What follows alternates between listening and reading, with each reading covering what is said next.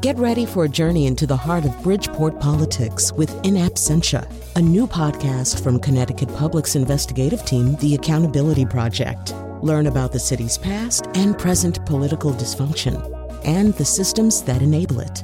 Tune in wherever you get your podcasts. Funding provided by Joe Zimmel and Valerie Friedman.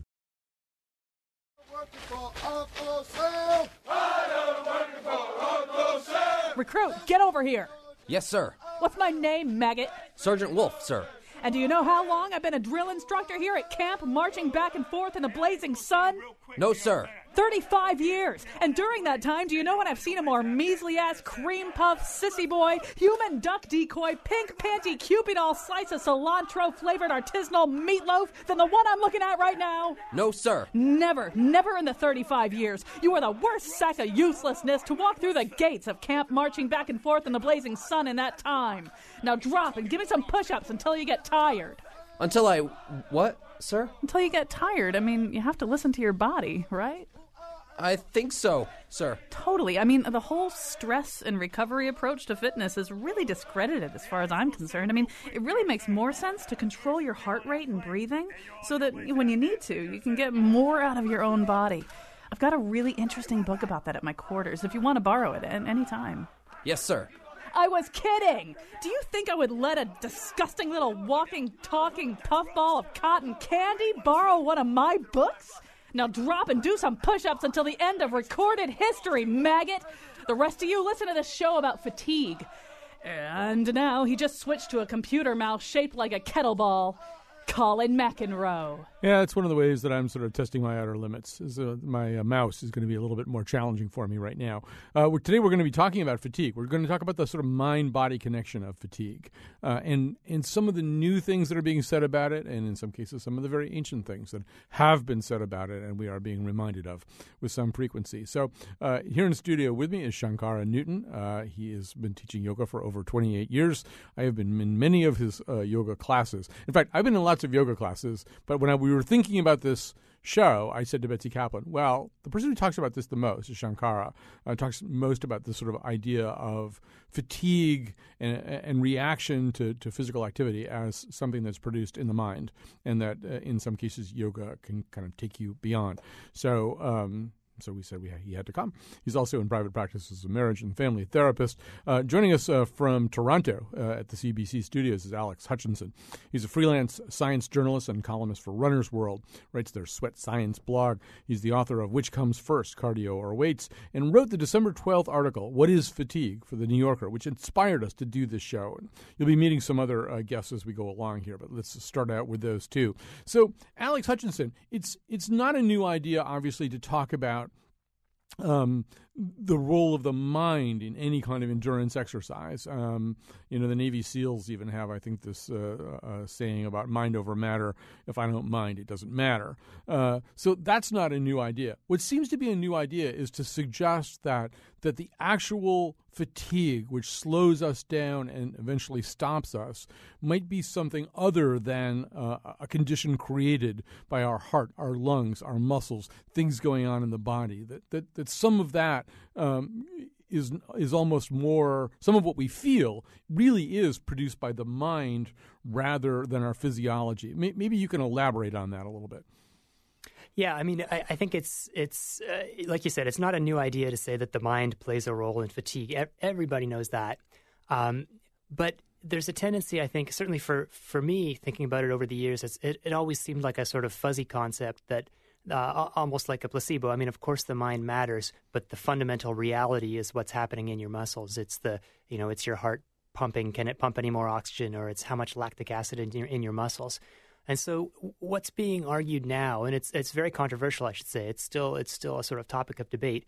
But some researchers are now flipping that flipping that around and saying the reality is what happens in your mind because that's where the decision comes whether to you know to take another step or to to lift another weight and and that in fact what when we what we perceive as physical limits are not in fact limits they're just the point at which uh, the effort required to to keep going exceeds our, our motivation to continue. So it's it's a shift in perspective uh, as much as it is a sort of totally new idea. And in some, but in some ways, um, we've had many clues to this in the past, including uh, in one of your in your New Yorker article. You begin with Roger Bannister, but one of the inter- interesting things about Bannister, of course, is that in 1954 he did something that people thought was unthinkable. He ran a mile in less than four minutes. Um, now it was really something that nobody had ever done before in the history of timekeeping uh, at, at, at uh, sanctioned track meets, uh, and people thought nobody could do it. He had an, a, a rival at the time named John Landy, who in a very short time later, it was six weeks later, uh, Landy did the same thing, and he actually got a almost significantly better time than uh, Bannister. And 13 months after that, no, three more runners did this. And and so the strong suggestion here is, and a mile's a good test, right? Too, because you obviously have to be very fast to run a mile fast, but it's a pretty complicated argument that's going on the whole time between running really fast and managing your fatigue so you've got something left. And, and that somehow or this four minute wall was, I mean, there's like high school kids who run four minute miles now, uh, but, but the psychological shift that happened at that time allowed a whole bunch of new people to, to break this barrier. Yeah, for sure. And and and I, what you say about the mile is is right on. You know, because if we think about the hundred meters, uh, you know that's a physical limit too. But there's not a, lot, a whole lot of time for the brain to come into to to play. I mean, sure, it does in terms of whether you tighten up uh, and hear the starting gun fast enough. But the mile is a great uh, sort of uh, battle between the mind and the muscles. And and Roger Bannister has been held up for you know I guess it's sixty years now as a as an example of this sort of breaking a mental barrier opens the gates for everybody else. Uh, but but again, it's it's one of those things where we can all understand that on an intuitive level. And and if I say, yeah, you know, believing in yourself or believing in, in, that something is possible is important.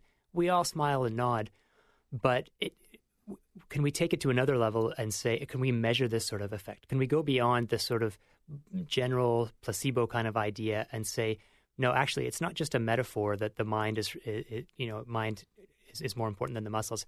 We can do these experiments now, like the one I wrote about in the article, which used subliminal messages to subliminal, subliminally flash, uh, flashing, you know, happy faces or sad faces to effectively change the physical limits.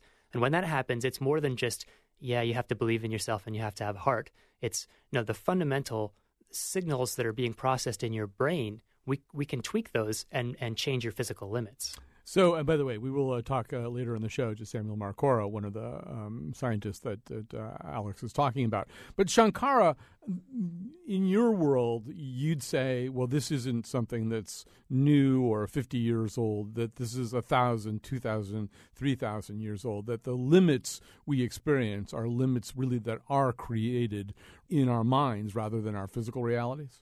Right, that's right. You know, my early training in yoga, um, over almost 30 years ago, it was presented the idea that the yogis were the, the old ancient yogis, they're known as rishis.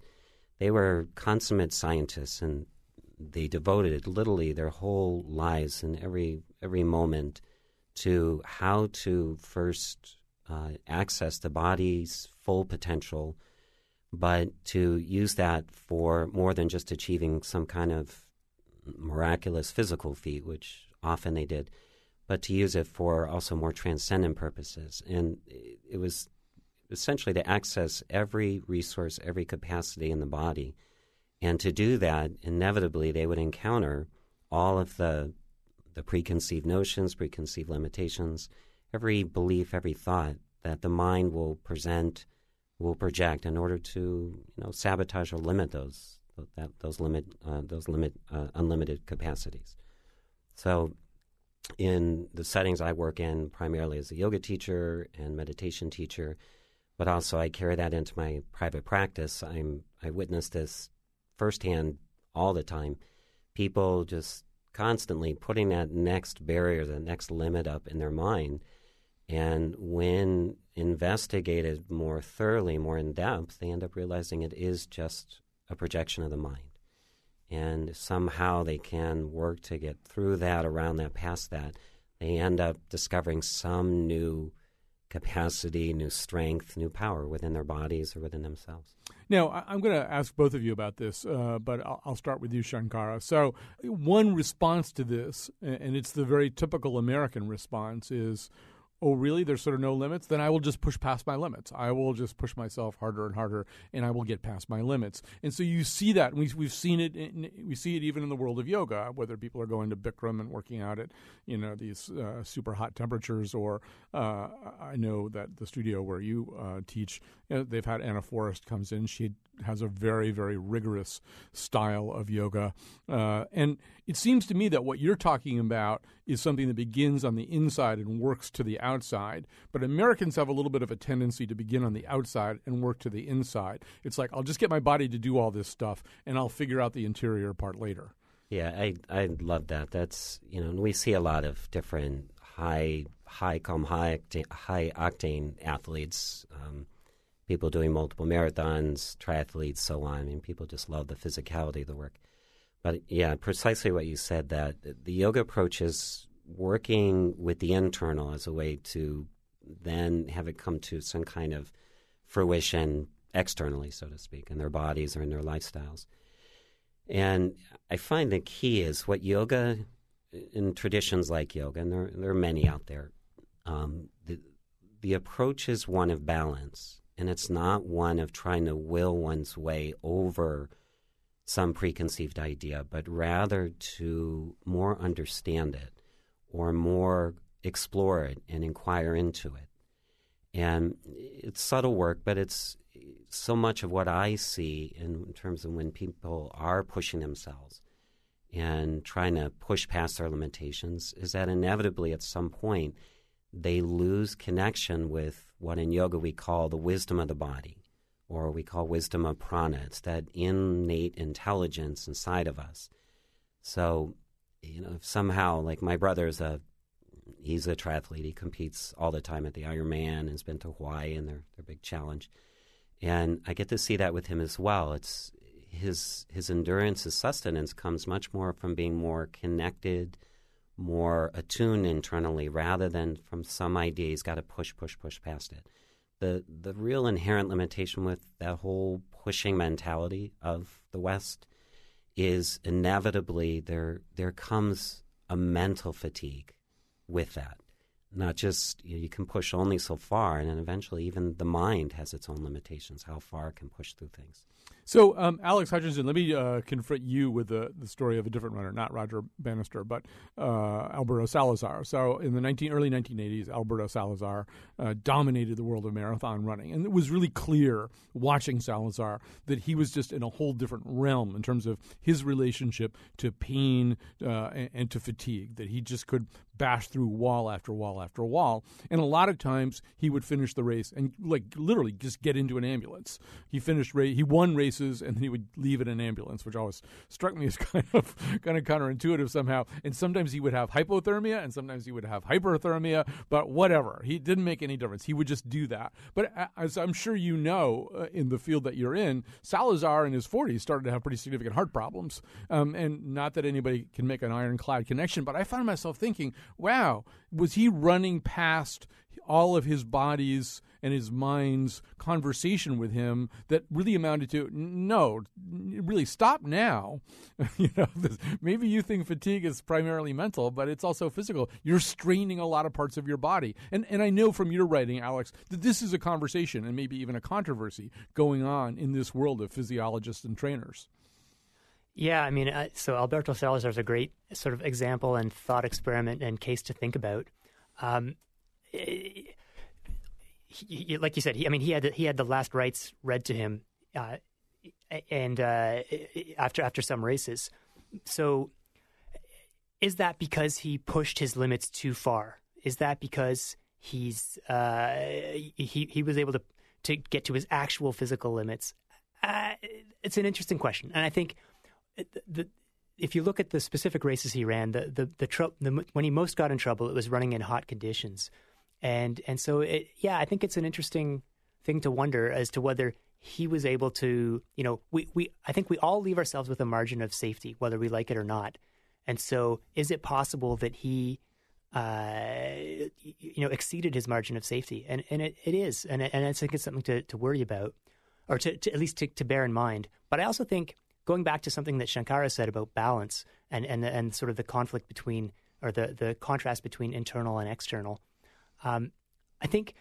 It, in a way, we, you know, it's it's useful to, to think about those two things, but it's also artificial to divide them into two into internal and external, and that uh, whether you're you're following a, a, you know a path of yoga teaching or or whether you're spending a decade or a few decades uh, developing as a long distance runner or something, you're developing your body and your mind at the same time, and and they're at least to my way of thinking of things, uh, you, you have to you have to acknowledge the role of both, and to, to focus only on one, and to say that Alberto was only a physical specimen, or to, to say, as you, as you were saying earlier, that you can just focus on the mind and say, I'm going to push past my limits. Either, either way, you're, you're, you're not seeing the whole picture because the body and mind are, are all, you know, they're in a sense flip sides of the same coin. And so when we talk about limits, uh, physical limits depend on your, your mental capacity, like you said, and mental limits depend on your physical capacity. There, there is no such thing as just deciding that you're going to you know, uh, jump 25 feet or or uh, or win the Tour de France. So anyway, that bit of a ramble, but but I think it's important to to remember that the mind and the body are uh, connected, and and you can't exploit one without uh, the, considering the other. We're talking about fatigue. We're talking about endurance. We're talking about the degree to which it, it may be uh, a mental phenomenon. I want to ask both of you about this too. I'll start with you, Shankara. Part of the conversation that we're having right now um, implies, I think, falsely, uh, and I'm the false implier, obviously, that this is um, a, a, solitary activity, which exercise can be.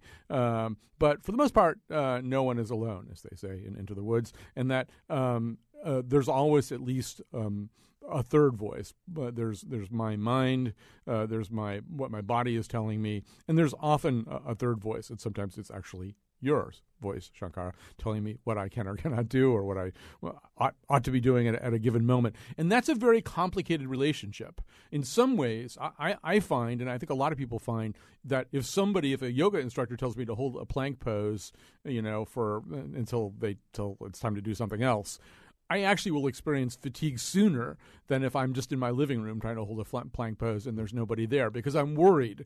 I'm worried about when Shankara is going to let me out of this asana, you know.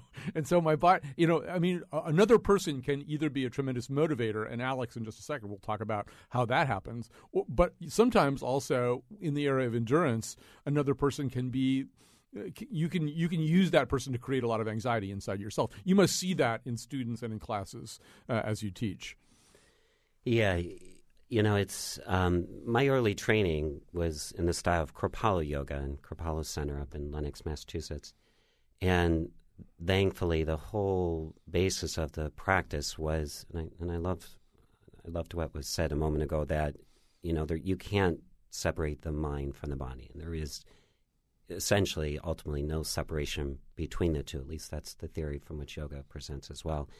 Um, but the emphasis that I, I, found particularly refreshing with the Kripalu practice is that that the external be guided by more of the internal.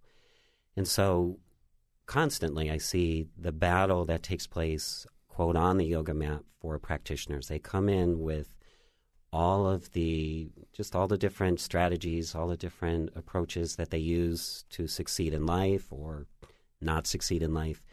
And as we say, the yoga mat is a microcosm for one's life, and so all the same tendencies, the same you can just see everything enacted on the mat that this person will do outside.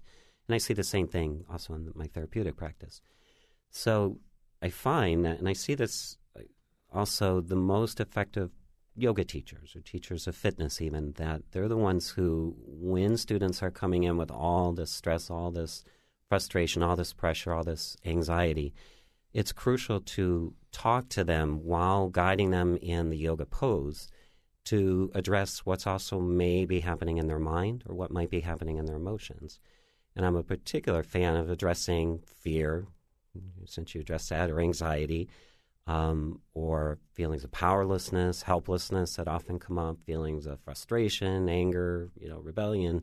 It just again, it all plays out, and it's if if that gets overlooked, back to the whole injury piece that you said earlier. Know, some research that was done, some institution about um, about yoga was found that most injuries that happen both in yoga and in the fitness world happens when people are in some way either trying to prove themselves or they're caught in some kind of anxiety or fear. and they get confused, and so they think that you know again they resort back to some strategy that often may result in some kind of self-destructive result. So, uh, Alex Hutchinson, this is like a four-hour conversation in the world of high-performance running or any kind of high-performance exercise. Uh, but I mean, it's it's impossible, really, to, uh, as both of you are saying, to talk only about the mind-body connection or to make that too dichotomous uh, uh, thing, mind uh, versus body. But inevitably, I mean, every high-performance athlete is working with one or more sports psychologists or other kinds of motivators. And and I gather from reading your work that increasingly what those people people are doing are asking them asking really intense questions about what the, what those walls are. What are the walls uh, that that that manifest themselves as the physical sensation of fatigue? And and I, I assume as everything else gets much more uh, sophisticated and neuroscientific, that's something that's getting very sophisticated and neuroscientific. Yeah, it absolutely is, and and so for a guy like me who's a journalist and is always looking for, hey, what's new in the world and what can I write about that will be surprising? That's where my interests are focused. So I'm, I write about things like using electric brain stimulation to change brain limits, but I'm always reminded every time I write an article like this, I'll, I'll hear from people, and, and I'll and I know I'm aware, very aware that you know you can look back and whether it's a yoga instructor or in the sports world, whether it's a coach that coaches have been playing this role for a long, long time. And you know, one of the favorite things uh, that I read uh, uh, related to this topic was an article by Amby Burfoot, who was uh, uh he won the Boston Marathon back in 1968, and he's then a, he's a local boy. We know him well.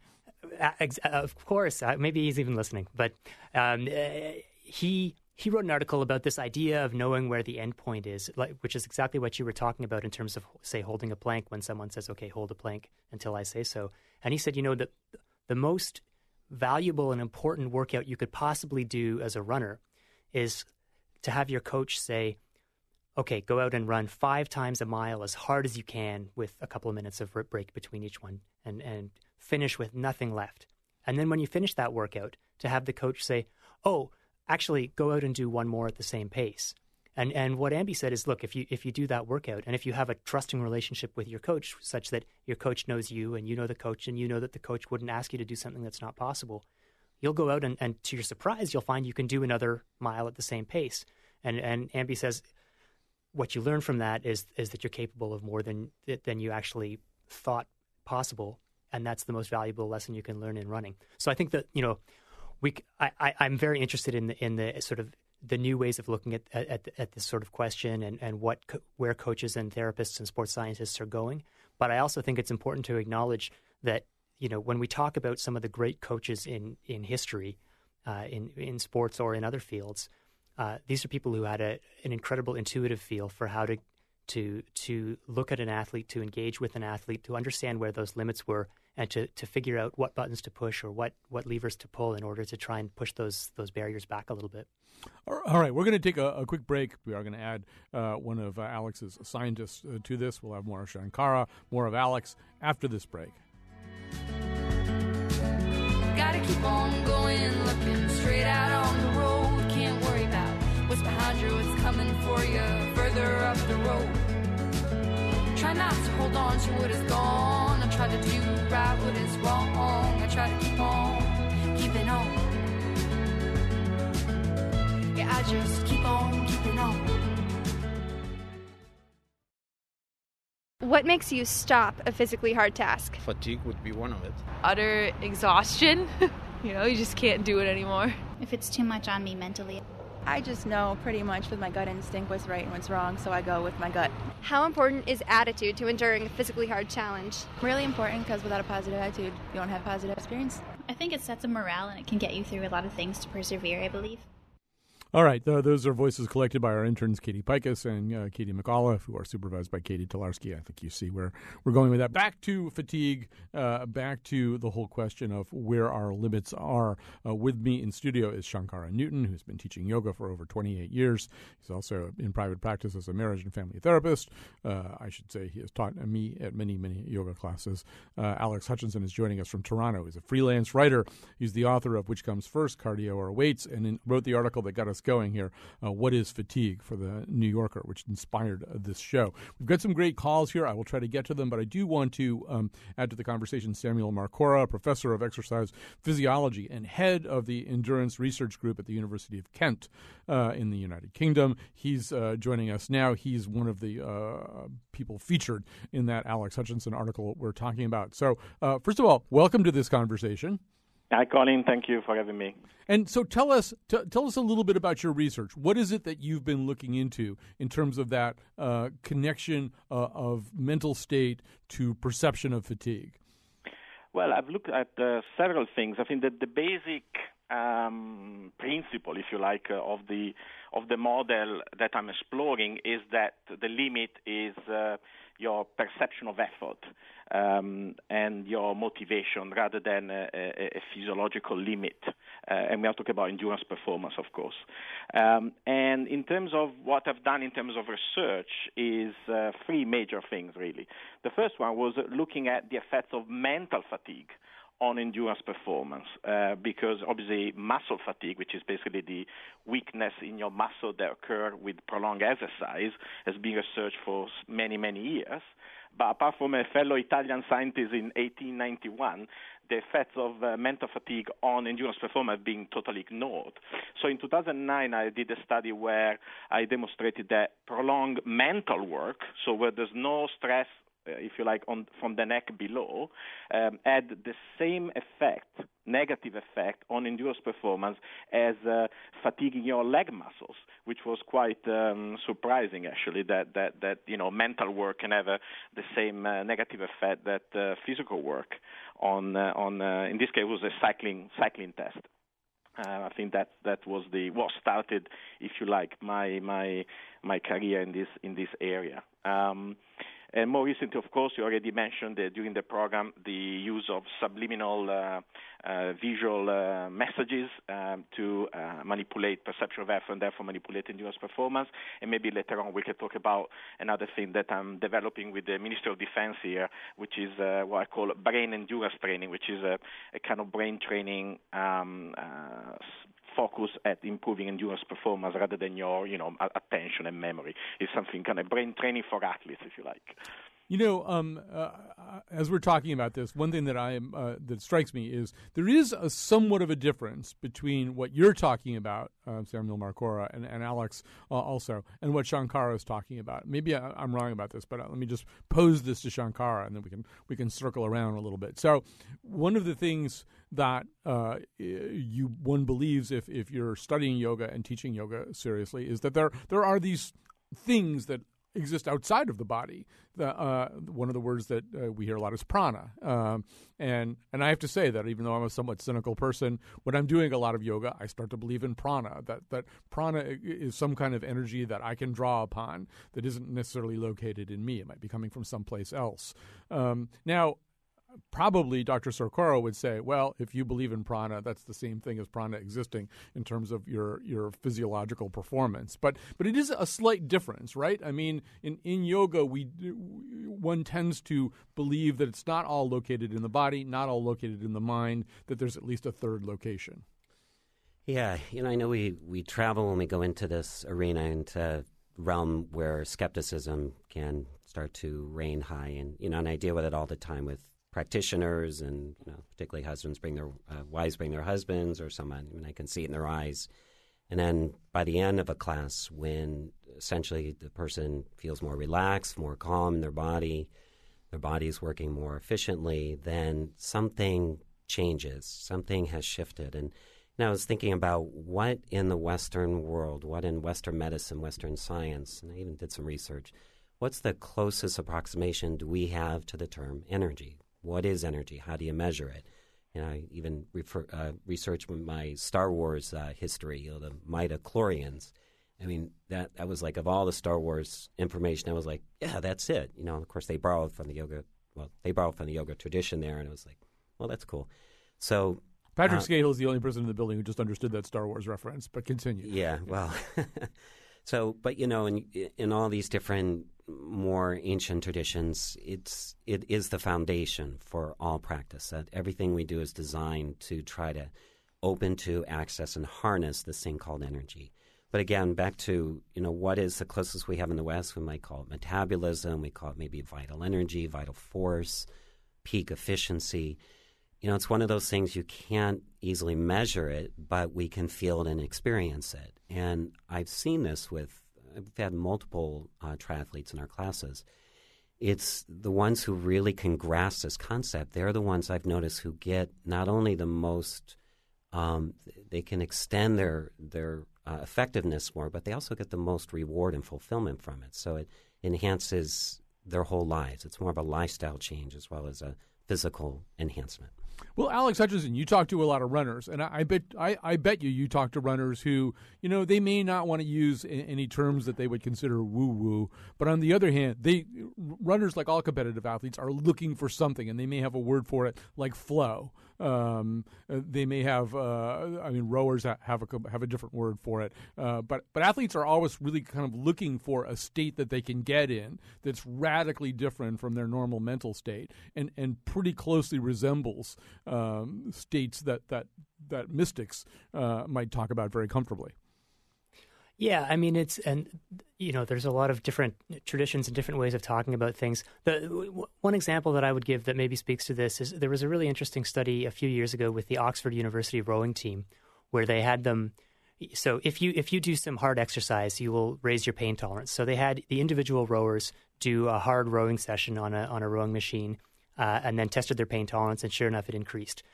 Then they had the members of this team, who of course had been training together for hours and hours every day, had a lot of team spirit. Spirit. They put them all in the same room on rowing machines next to each other and had them do exactly the same workout. And when they finished, the increase in pain tolerance was far greater. So th- there was something about the collective effort in that case that that led to a greater response, a greater a, you know a greater sense of flow, you might say, or a greater increase in pain tolerance. These things are hard to measure, and I you know I, I certainly don't have all the answers, and I you know, personally, my, my tendency is to look in the brain, look at brain chemicals, to try look back to evolutionary explanations for why we would be favoring group activity. But I think the uh, what you're talking about, what I think we're all talking about similar things, and maybe sometimes using different language. Yeah, I can, also there's no atheists in the foxholes, and I can tell you if you're in a really hard yoga class, you believe in prana. If you think prana might get you through the next 20 minutes, uh, you start believing in prana. Um, you know, uh, I do want to talk a little bit more uh, uh to you, Dr. Uh, Samuel Marcora, about this question uh, the somewhat controversial question about the role of the brain uh, in in manifesting fatigue in us. And so, uh, a question that comes up is, well, if we begin fooling the brain, in other words, if we by subliminal suggestion or or, or other kinds of, of, manipulation of the brain, intentional manipulation of the brain, uh, we get the brain to tell us a different story about how tired we are, whether we need to stop. Um, are we in fact risking a, a defense system that's there to protect us? from overexertion, from stressing our hearts, from hurting ourselves. In other words, how how much do we want to fool the brain? Yeah, I mean that's uh, that's a good point. I mean one of the main theories in in this area is this uh, theory of the central governor, which uh, basically says that the brain shuts us down when before uh, basically we kill ourselves with exercise. Um, having said that, I think there is actually plenty of evidence that, uh, for example, if you you know if you think about there are probably thousands of people every day uh, exercising, even not exercising very hard, and get into a condition of uh, myocardial ischemia. You know the the angina, the the the, pain that you feel in uh, in the chest, um, and actually sometimes it's just just going up the stairs uh, because uh, and in theory uh, the, the brain, which is perfectly capable in this in this patient, should should stop us from you know going up the stairs and and and stressing our uh, heart too much. But that doesn't happen. Um, and also the, there are examples in highly motivated athletes um, in in the heat conditions that can actually push themselves to a point where uh, we are actually getting a pathophysiological condition where your, for example, nerve uh, transmission doesn't work very well. I mean, you can see them, you know, not balancing very well, mm-hmm. um, uh, strongly dehydrated, and we call it shock. Some people can even die from it. So I actually think that the sensation of, of I actually prefer to call it perception of effort, but let's call it sensation of fatigue, which is uh, a bit more uh, layman term, is actually not there to prevent us from killing ourselves with exercise. I think in, in non-hot conditions, I think the the standard physiological system that maintain our health uh, would work pretty well. Um, I think the main um, purpose, uh, from an evolutionary point of view, of the sensation of fatigue is actually to make us lazy.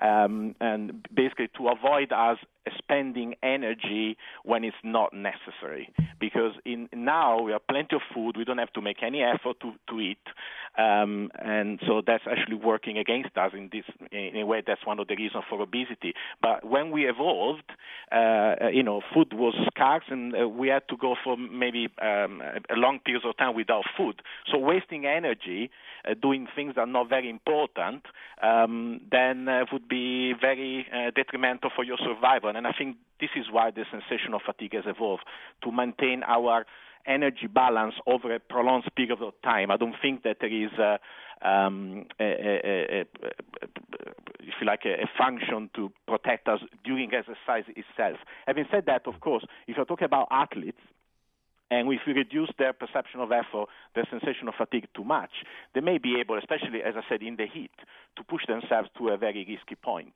Um, but so that's that would be kind of dangerous. Would have to be kind of uh, monitored.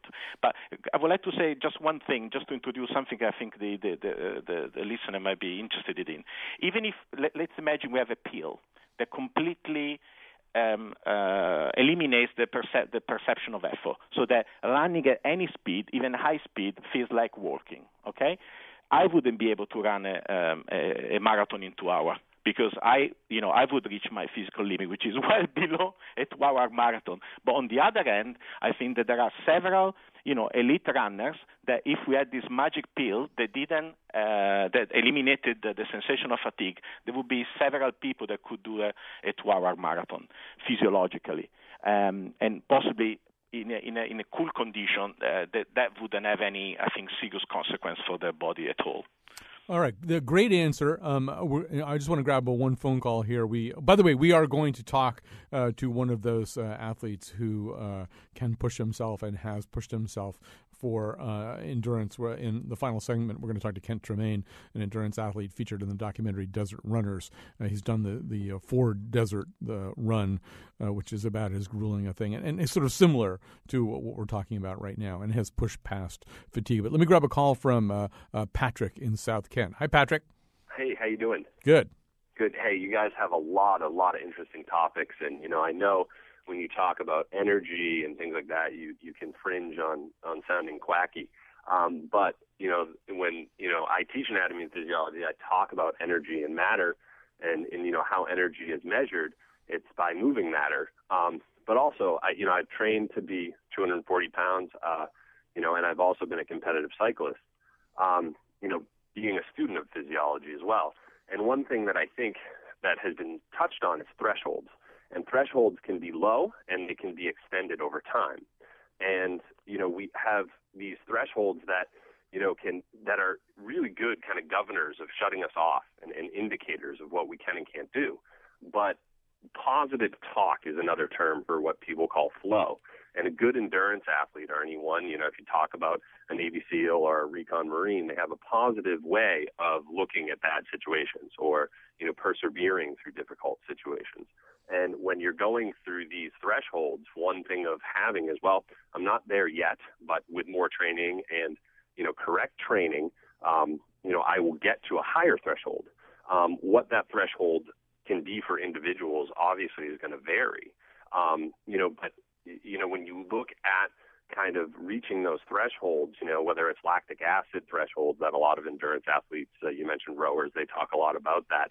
You know, you look at people who are, are rowing at you know, percentages for longer distance and then a higher percentage for a shorter distance, you know, and going back and forth with that, um, I think is a very, very good way to, to extend and work on those thresholds.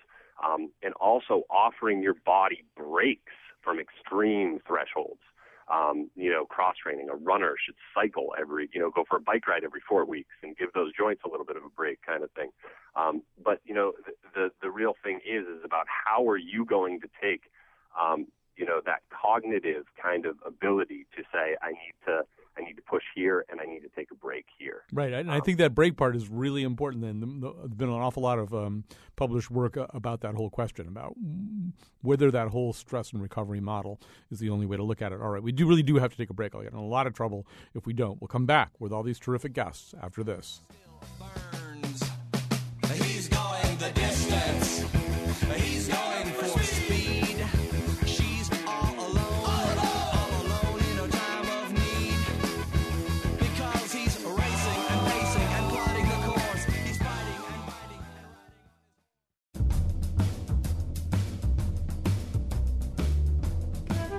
You know how to make a chicken tired?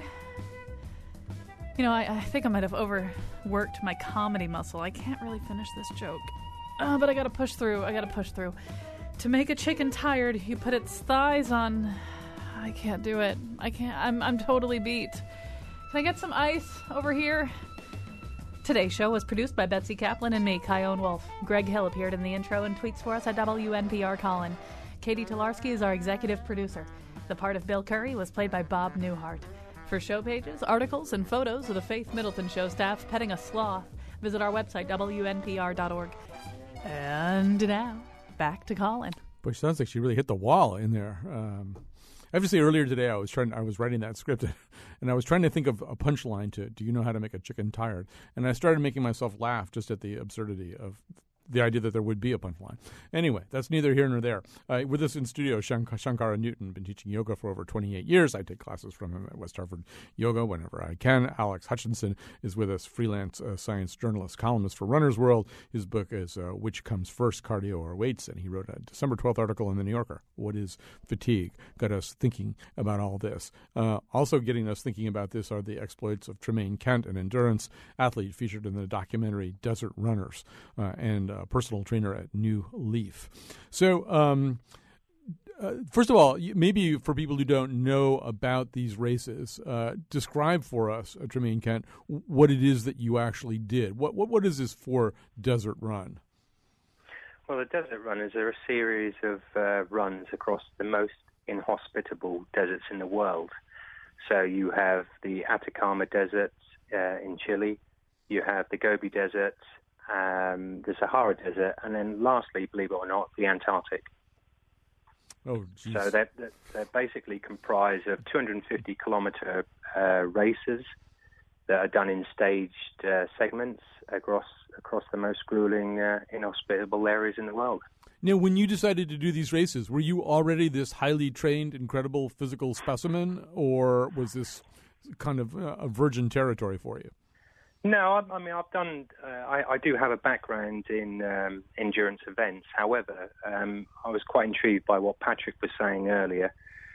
You know about uh, thresholds, and you know one thing that sort of we, we need to consider is uh, the predisp- uh, predisposition of um, our genes. And uh, um, you, you just mentioned there, I constantly been in a, an endurance environment? Well, not really, and I'm, I don't have the genes uh, for, for endurance. So um, it was more of a driving force because of circumstance and the fact that um, I'd lost my partner to lung cancer. And, um, you know, speaking in my uh, sort of community of friends, uh, one of them said, well, you know, you're not that intelligent um, to, to do something drastic to help the charity and the cause. Um, you know, but you're pretty crazy enough to do some uh, endurance events. Um, and and that's where they they found the four desert races. And believe it or not, it was the second hardest endurance event in the world. The Paris, Paris to Dakar Rally was the first. Uh, but as a non-motorcyclist, I couldn't enter that one. So one of the things that you did rely on, I mean, we've talked a lot about this sort of mind-body uh, um, connection, the conversation that our mind is having with our body. I know that you investigated neuro-linguistic programming, which is now increasingly uh, one of the frontiers of this. T- tell us, uh, we have limited time, but but tell us what you can about that. Yeah, NLP. I mean, I've, I've used NLP before when I was in the military from a teaching uh, perspective. The, the, the, the design of NLP was to transfer us over to be more like coaches as opposed to instructors, the dictatorial type uh, individuals. So, you know, we had a lot of expo- I've had a lot of exposure with NLP, neuro linguistic programming, and it's been very successful. Now, to apply that to myself, um, when I wasn't fit enough to complete the desert runs, and I didn't have, as Patrick said earlier, the correct threshold to do the desert runs, I relied on the NLP uh, concepts of um, uh, of changing my thought patterns and my beliefs.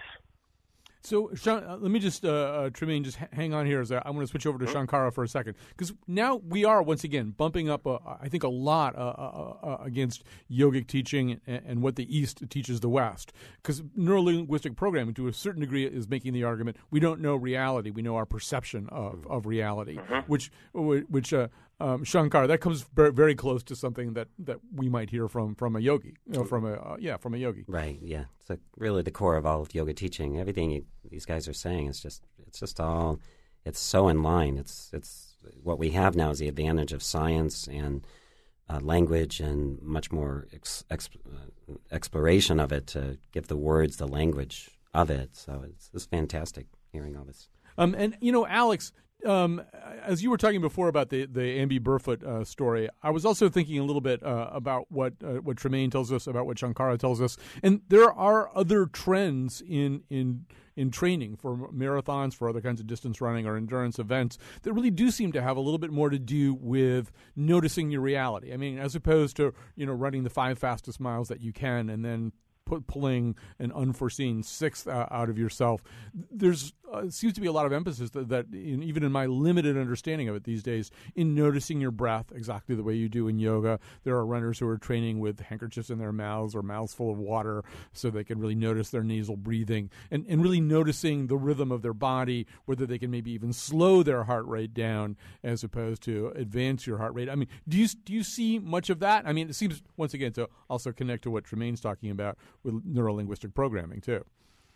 Yeah, I mean it's it, it, it's especially in this sort of age of technology. It's interesting that I think a, a lot of runners are putting uh, and very high level runners would, would tend to have fewer of the fancy gadgets that you see advertised in terms of uh, having a machine tell you how hard you're going, what, what your heart rate is, what your step rate is.